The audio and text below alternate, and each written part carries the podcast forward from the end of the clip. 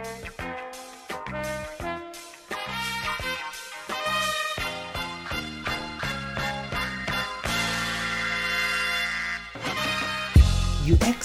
Writing. Hmm, apa nih di pikiran kalian kalau dengar istilah ini? Menulis bukan? UX Writer sama dengan penulis. Benar. Tapi, kerjaan utamanya UX Writer bukanlah menulis. Kerjaan utamanya adalah membangun suatu produk dengan tulisan sebagai outputnya. Jadi, untuk ngebangun sebuah produk itu, mereka mesti punya skills di luar menulis juga. Contohnya tamu kita kali ini, UX writer sekaligus fasilitator desain sprint. Wah, jujur ya, gue kaget sih waktu gue tahu, oh ada ya writer kayak gini. Karena biasanya kan desain sprint itu ya difasilitasi oleh ya designers atau managers, bukan malah writer. Nah, karena itu ini unik writernya langsung aja kita tanya-tanya langsung nih ke pelakunya gimana awal mulanya dan kalau gue pengen jadi fasilitator desain sprint juga langkah-langkah gue ke mana nih? What must I do? Langsung aja kita kenalan dengan X Writer dari OCBCN ISP, Prasetya Mukti. Oke Pras, uh, lo beberapa kali ini kan menulis di Medium tentang desain sprint. Tapi uniknya di artikel lo itu lo menyebut kalau lo sebagai fasilitatornya. Jadi kita pengen tahu nih, and I bet banyak juga listeners Warren Copy yang penasaran. Gimana nih awal mulanya? Awal mulanya, gue lahir tahun 92. Kejauhan ya? Bentar. Kejauhan bro. Jadi, majuin lagi, majuin lagi. Oke, okay, uh, eh, jadi mulanya itu gue tahu istilah ada desain sprint pas gue kerja di agensi dan istilah desain sprint itu ngendap selama beberapa beberapa tahun lah pas gue kerja di fintech dan kerjaan gue uh, kerjaan nulis gue tuh masih sedikit ya katakanlah gue pengen kontribusi lebih nih ke tim ini, ke tim produk dan tim marketing. Dan saat itu gue baca banyak artikel. Setelahnya gue penasaran nih sama desain sprint as a whole process. Akhirnya gue baca tuh bukunya bukunya Jack Knapp ya, judulnya Sprint. Abis itu uh, eh, gue mulai iseng buat nawarin ke tim marketing nih, membuat solve problem yang kita punya. Waktu itu gue masih inget banget problem statement sama challenge-nya apa. Challenge-nya tuh waktu itu adalah gimana caranya bikin orang lebih percaya sama produk lewat konten marketing aja. Terus setelahnya ada beberapa sesi desain sprint yang gue conduct, dan setelah selesai hasilnya lumayan bagus di kantor sendiri. Terus setelahnya, gue bikin workshop gratis di beberapa kota. Workshop desain sprint ya. Di Semarang, Bali, terus Jogja. Ini semua gue yang bayar sendiri gitu. Gue nggak cari sponsor, tapi kebetulan di Bali ada sponsor dari, uh, apa namanya, sponsor buat makan siang lah. Dan workshop itu awalnya gue bikin karena untuk sekalian belajar nih jadi fasilitator workshop itu gimana terus ngasah skill buat problem framing nggak sekadar problem solving dan kalau banyak orang yang ngasih ke ngasih fokusnya ke gimana caranya yang bikin uh, nge-build skill problem solving gue itu justru penasaran sama the whole process product management problem framing bikin challenge yang tepat ngetes ke pelanggan, gue lebih penasaran ke situnya sih, nggak cuma sekedar gimana ada masalah ini, terus solve ini, gitu. Mungkin ada sih di antara kita yang bahkan belum tahu, what is design sprint anyway? Design sprint itu bisa dibilang proses singkat untuk nyelesain masalah, mau itu besar atau kecil, ngetes produk baru, terus uh, lu bisa pakai buat ngebagusin produk yang udah ada, buat improvement lah. Gitu. Proses design sprint ini bisa dilakuin dengan relatif cepat, kurang dari seminggu. Langkah pertamanya tuh identifikasi sama uh, identifikasi ya, banyak tantangan yang selama ini udah dihadapi, terus abis itu nentuin harapannya apa nih di akhir sprint ini.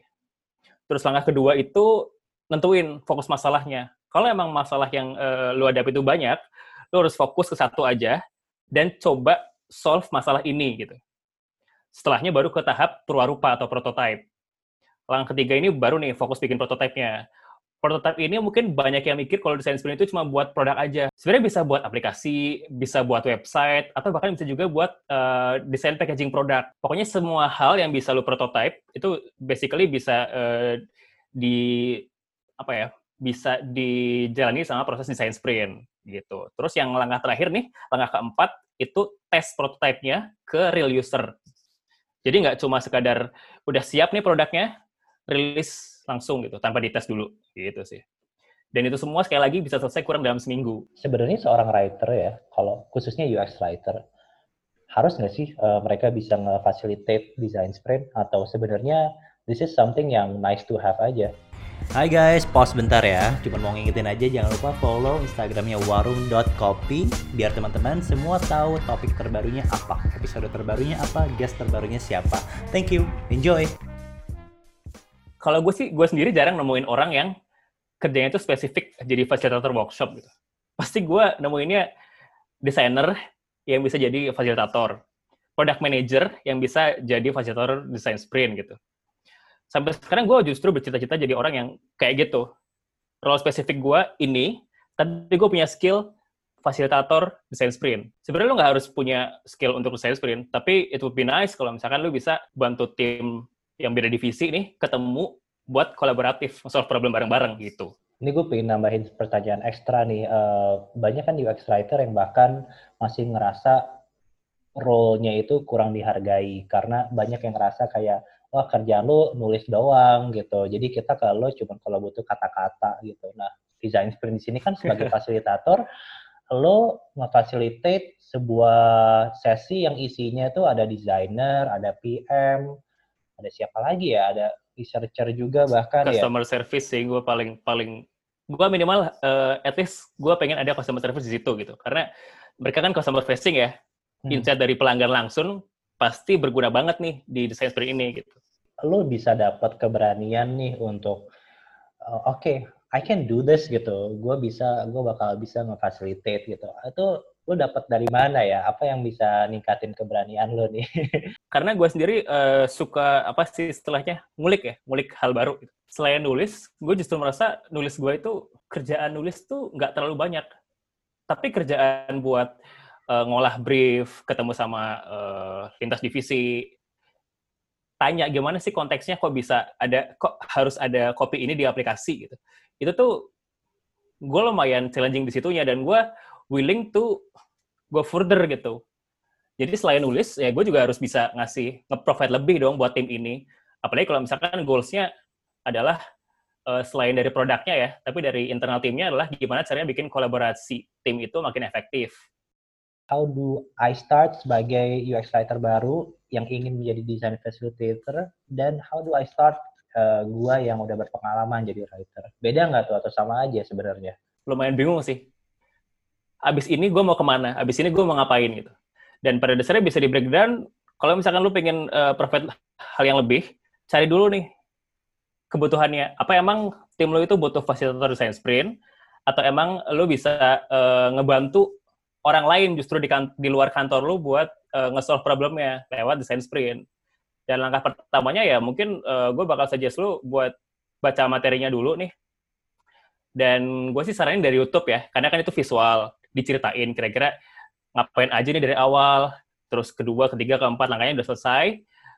Dan setelah lihat YouTube, gue saranin uh, baca beberapa artikel case study-nya desain sprint di Medium atau di uh, agensi-agensi desain sprint sekarang udah lumayan banyak dan baru deh gue saranin baru baca uh, buku sprintnya Jack Knapp. Karena biasanya buat teman-teman gue yang awalnya baca buku sprint terus dan kebanyakan tuh nggak selesai baca buku gitu. Karena mungkin konsepnya uh, apa ya nggak bisa di apa ya masih lumayan abstrak gitu. Sedangkan kalau gue lihat YouTube ya gue tahu prosesnya gimana secara visual. Apa sih sebenarnya akibatnya buat writer ya kalau dia nggak uh, ikut design sprint gitu. bandingannya apa uh, buat mereka writer lain yang ikut design sprint? What's the difference? The difference mungkin buat gue langsung ini ya, straight to the point. Produk yang bagus tuh kerasa banget dari desain sama kopi yang ada di produk tersebut gitu. Betul. Kalau misalkan ada salah satu aja yang nggak ikut, ya berarti ada ada hal yang lo lewatkan dan itu besar banget. Ya mungkin nanti ada uh, information arsitekturnya, ada uh, product decision yang mungkin flow-nya gimana-gimana. Tapi yang user facing itu desain yang bagus sama penulisan yang jelas, concise, clear gitu. Gitu sih. Bayangin aja kalau misalkan uh, ada desain sprint nih, produknya kompleks banget tapi nggak ada copywriting, tapi nggak ada copywriter yang gabung buat fokus ke penulisan yang jelas di prototype ini gitu. Mungkin secara desain visualnya bagus, tapi kalau misalkan orang nyentuh prototipenya kayak ini gue harus ke mana gitu, ini maksudnya apa gitu. bakal ada step yang hilang di tengahnya gitu sih. Good writing itu nggak banyak orang yang yang ngeh. Tapi bad writing itu cost a lot of money gitu. Kayak misalkan tulisan lo jelek, orang nggak paham dari dari uh, layar ini ke layar selanjutnya itu harus ngapain gitu ya. Itu bisa bisa lu bisa rugi banyak banyak hal gitu. Udah sumber daya, udah uang, ada uh, waktu. Mending lu invest di desain yang bagus sama copywriting yang bagus. Dan prosesnya itu kolaboratif. Dan sekali lagi, kalau misalkan lu bisa solve itu di awal, lu nggak butuh banyak editing. Jadi dengan mempertemukan beberapa divisi-divisi ini, lintas divisi ini di proses desain sprint, harapannya sih bisa menjembatani banyak informasi itu di satu sesi gitu tanpa harus kayak apa set meeting buat ke tim UX hari ini hari Senin, buat ke tim customer service hari Selasa gitu. Kapan tahunya nih kalau kita mesti ngadain design sprint? Um, kita ajen tim desain ya, tim produk desain ya. Apakah ada semacam symptoms atau gejala yang menjadi sebuah tanda kalau kalau kita butuh design sprint? Saat mau ngetes hipotesa atau saat ngerasa nih anjir kayaknya gue bikin produk ini capek-capek, tapi gue nggak tahu dampaknya apa gitu. Biasanya skenario paling umum itu ada dua sih. Pertama tuh pebisnis, ini punya ide produk nih, punya budget, tapi nggak ada sumber daya manusianya. Di desain sprint itu bisa kok kayak ngajakin freelancer cuma buat bantuin eh, lima hari, empat hari buat ngetes produk. Freelancer desain boleh, freelancer uh, writer juga boleh. Karena waktunya kan cuma seminggu tuh. Lu bisa ngetes atau validasi ide lo, ini benar-benar mecahin masalah yang orang lain rasakan apa enggak. Terus kedua, itu company yang mau rilis produk, tapi prosesnya ribet banget, banyak meeting. Kalau company invest ke desain sprint dan beneran fokus ke prosesnya, gue yakin sih nggak bakal banyak komunikasi yang putus atau hilang gara-gara kebanyakan meeting. Kalau sebelumnya tadi kan kita udah sempat ngobrolin mengenai uh, proses, proses sebuah desain sprint dan kenapa desain sprint itu dibutuhkan. Nah, mungkin juga ada teman-teman nih yang penasaran sebetulnya masalah apa aja sih yang bisa di-solve lewat design sprint? Oke, okay, masalah apa aja ya any product problem, I guess di product development ya konteksnya. Dan selain itu sih di luar konteks kerjaan, gue juga iseng beberapa kali pakai uh, framework salah satu framework di design sprint ini buat solve problem di dalam hidup gue sendiri. Tapi bukan berarti desain sprint jadi silver bullet buat segala macam masalah yang ada di muka bumi ya. At least kalau misalkan lu mau nguji nih hipotesa lu, lu bisa pakai desain sprint gitu. Kayak misalkan uh, kalau misalkan gue punya strategi untuk rilis uh, tiga konten dalam seminggu, apakah ini bisa uh, ngedatengin at least dua follower gitu? Tes aja, kira-kira strategi seperti apa yang dua konten ini kok tipikal dua konten yang seperti apa, jumlahnya jumlah kopinya seberapa, bentuknya visual aja atau tipografi dan segala macam. Lu bisa tes lewat desain sprint. Bagi beberapa orang yang udah join di sebuah desain tim, kadang-kadang kata desain sprint itu sendiri memberi kesan capek. Kira-kira mungkin kalau dari Pras sendiri, how do you make sure audiensnya itu bisa tetap semangat, termotivasi selama proses desain sprint yang mungkin kelihatannya panjang gitu. Naikin semangat sama moral teman satu tim di, di tim apa pun itu emang cukup berat, apalagi nggak cuma desain sprint ya, long meeting apalagi, kayak sampai 2 jam, 3 jam. Kalau desain sprint sih, gue menyarankan untuk misalnya fokus kerjaan lain sama problem yang mau dipikirin di sesi desain sprint ini gitu. Udah terbukti soalnya, kalau beberapa kali workshop desain sprint itu, yang capek itu justru teman-teman yang mikirnya abis ini banyak kerjaan nih gitu. At least mindful dulu sama proses desain sprint suasana desain sprint itu beda banget sama long meeting pada umumnya. Kalau gue sebagai fasilitator, gue pasang BGM di beberapa sesi. Jadi kayak BGM-BGM uh, eh, dari game yang gue suka yang apa bikin ambience yang tadinya kalau misalkan kerja tuh kan kayak suntuk banget ya. Gue sih harapannya uh, peserta workshop sambil nulis di post it itu bisa sambil ngangguk-ngangguk lah, ngikutin irama lagu segala macam. Karena itu bisa spark uh, kreatif set mereka masing-masing gitu. Dan selain itu, gue berusaha agar workshopnya tuh dinamis dengan ngasih kesempatan semua orang untuk ngomongin pendapat. Di awal sesi pasti kelihatan kok yang apa, yang introvert kayak gimana, yang extrovert kayak gimana. Nah, ke depannya tinggal gimana aja nih, ngimbangin biar orang yang energinya tuh eh, teman-teman yang introvert ini bisa terjaga sepanjang workshop yang panjang. Terus teman-teman yang extrovert ini juga gimana caranya biar nggak terlalu banyak ngomong dan malah mendominasi sepanjang sesi. Gitu sih. Oh, sama snack jangan lupa. Keywordnya berarti lokasi, suasana, dan snack juga ya, kayaknya penting ya. Supaya iya dong. Tetap semangat. Sebagai fasilitator, apa sih yang lo harapin dari pesertanya bisa improve setelah ikutin workshop lo?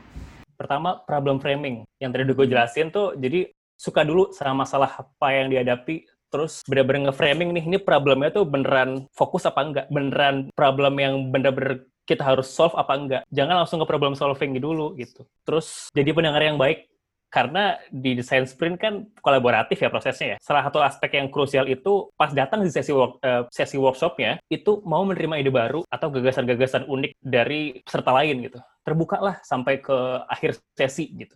Ini kira-kira sebenarnya dari pertanyaan teman-teman writer yang atau mungkin sebetulnya gue sambil meneliti pertanyaan sendiri juga sih. Um, kira-kira ada gak ya tips tertentu bagi teman-teman UX writer yang memang mau belajar jadi seorang fasilitator desain sprint? Kayaknya sih jarang banget ada orang yang berinisiatif untuk kayak misalkan uh, eh kayaknya tim kita tuh butuh desain sprint deh karena butuh seminggu buat rilis gitu. Kalau misalkan nggak ada yang inisiatif kayak gitu ya buat teman-teman warung kopi yang dengerin coba deh riset dulu tentang apa desain sprint, terus nanti inisiatif sendiri ke tim, tim kerjanya masing-masing gitu. Let's say gini deh, kalau misalkan di kantor tuh ada 100 orang ya, terus tim desain cuma ada lima orang. Coba bikin lima orang ini fokus solve problem yang ada di tim ini. Kayak misalkan komunikasinya jauh, terus kerjanya jadi nggak efektif karena uh, ngedelegasiin tasnya itu masih berantakan gitu. Coba solve itu lewat desain sprint. Dan kalau emang hasilnya efektif, tunjukin kalau tim kalian itu dengan mengorbankan waktu satu minggu aja, itu improvementnya udah sangat besar. Gitu.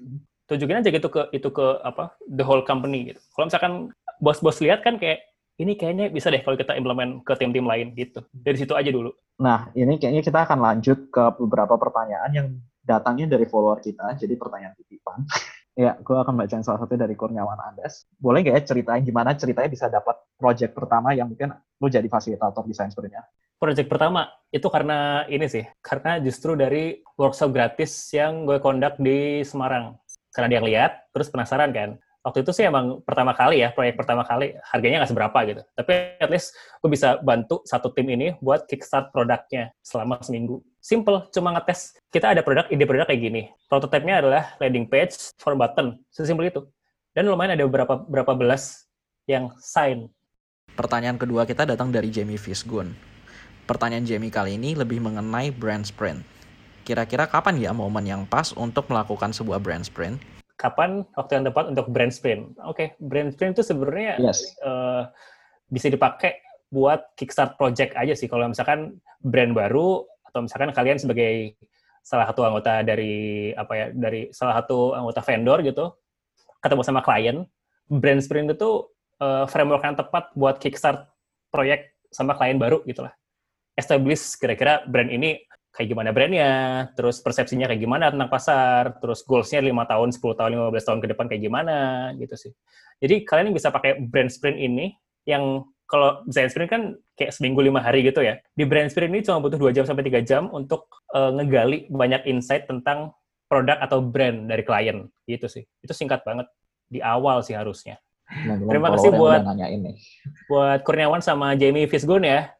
Semoga sukses dengan karirnya Amin, amin, amin. Amin. Uh, Pras, gila, lagi-lagi ilmunya banyak banget yang kita dapetin nih. Selain work life di OCBC, berarti sekarang work life di luar OCBC ya. Oke okay deh, Pras. Thank you sekali lagi nih ya. Uh, ya, thank you banget, Pras. Mm. Oke. Okay. Alright, Pras. See you again next time. Bye-bye. See you, Pras. Bye.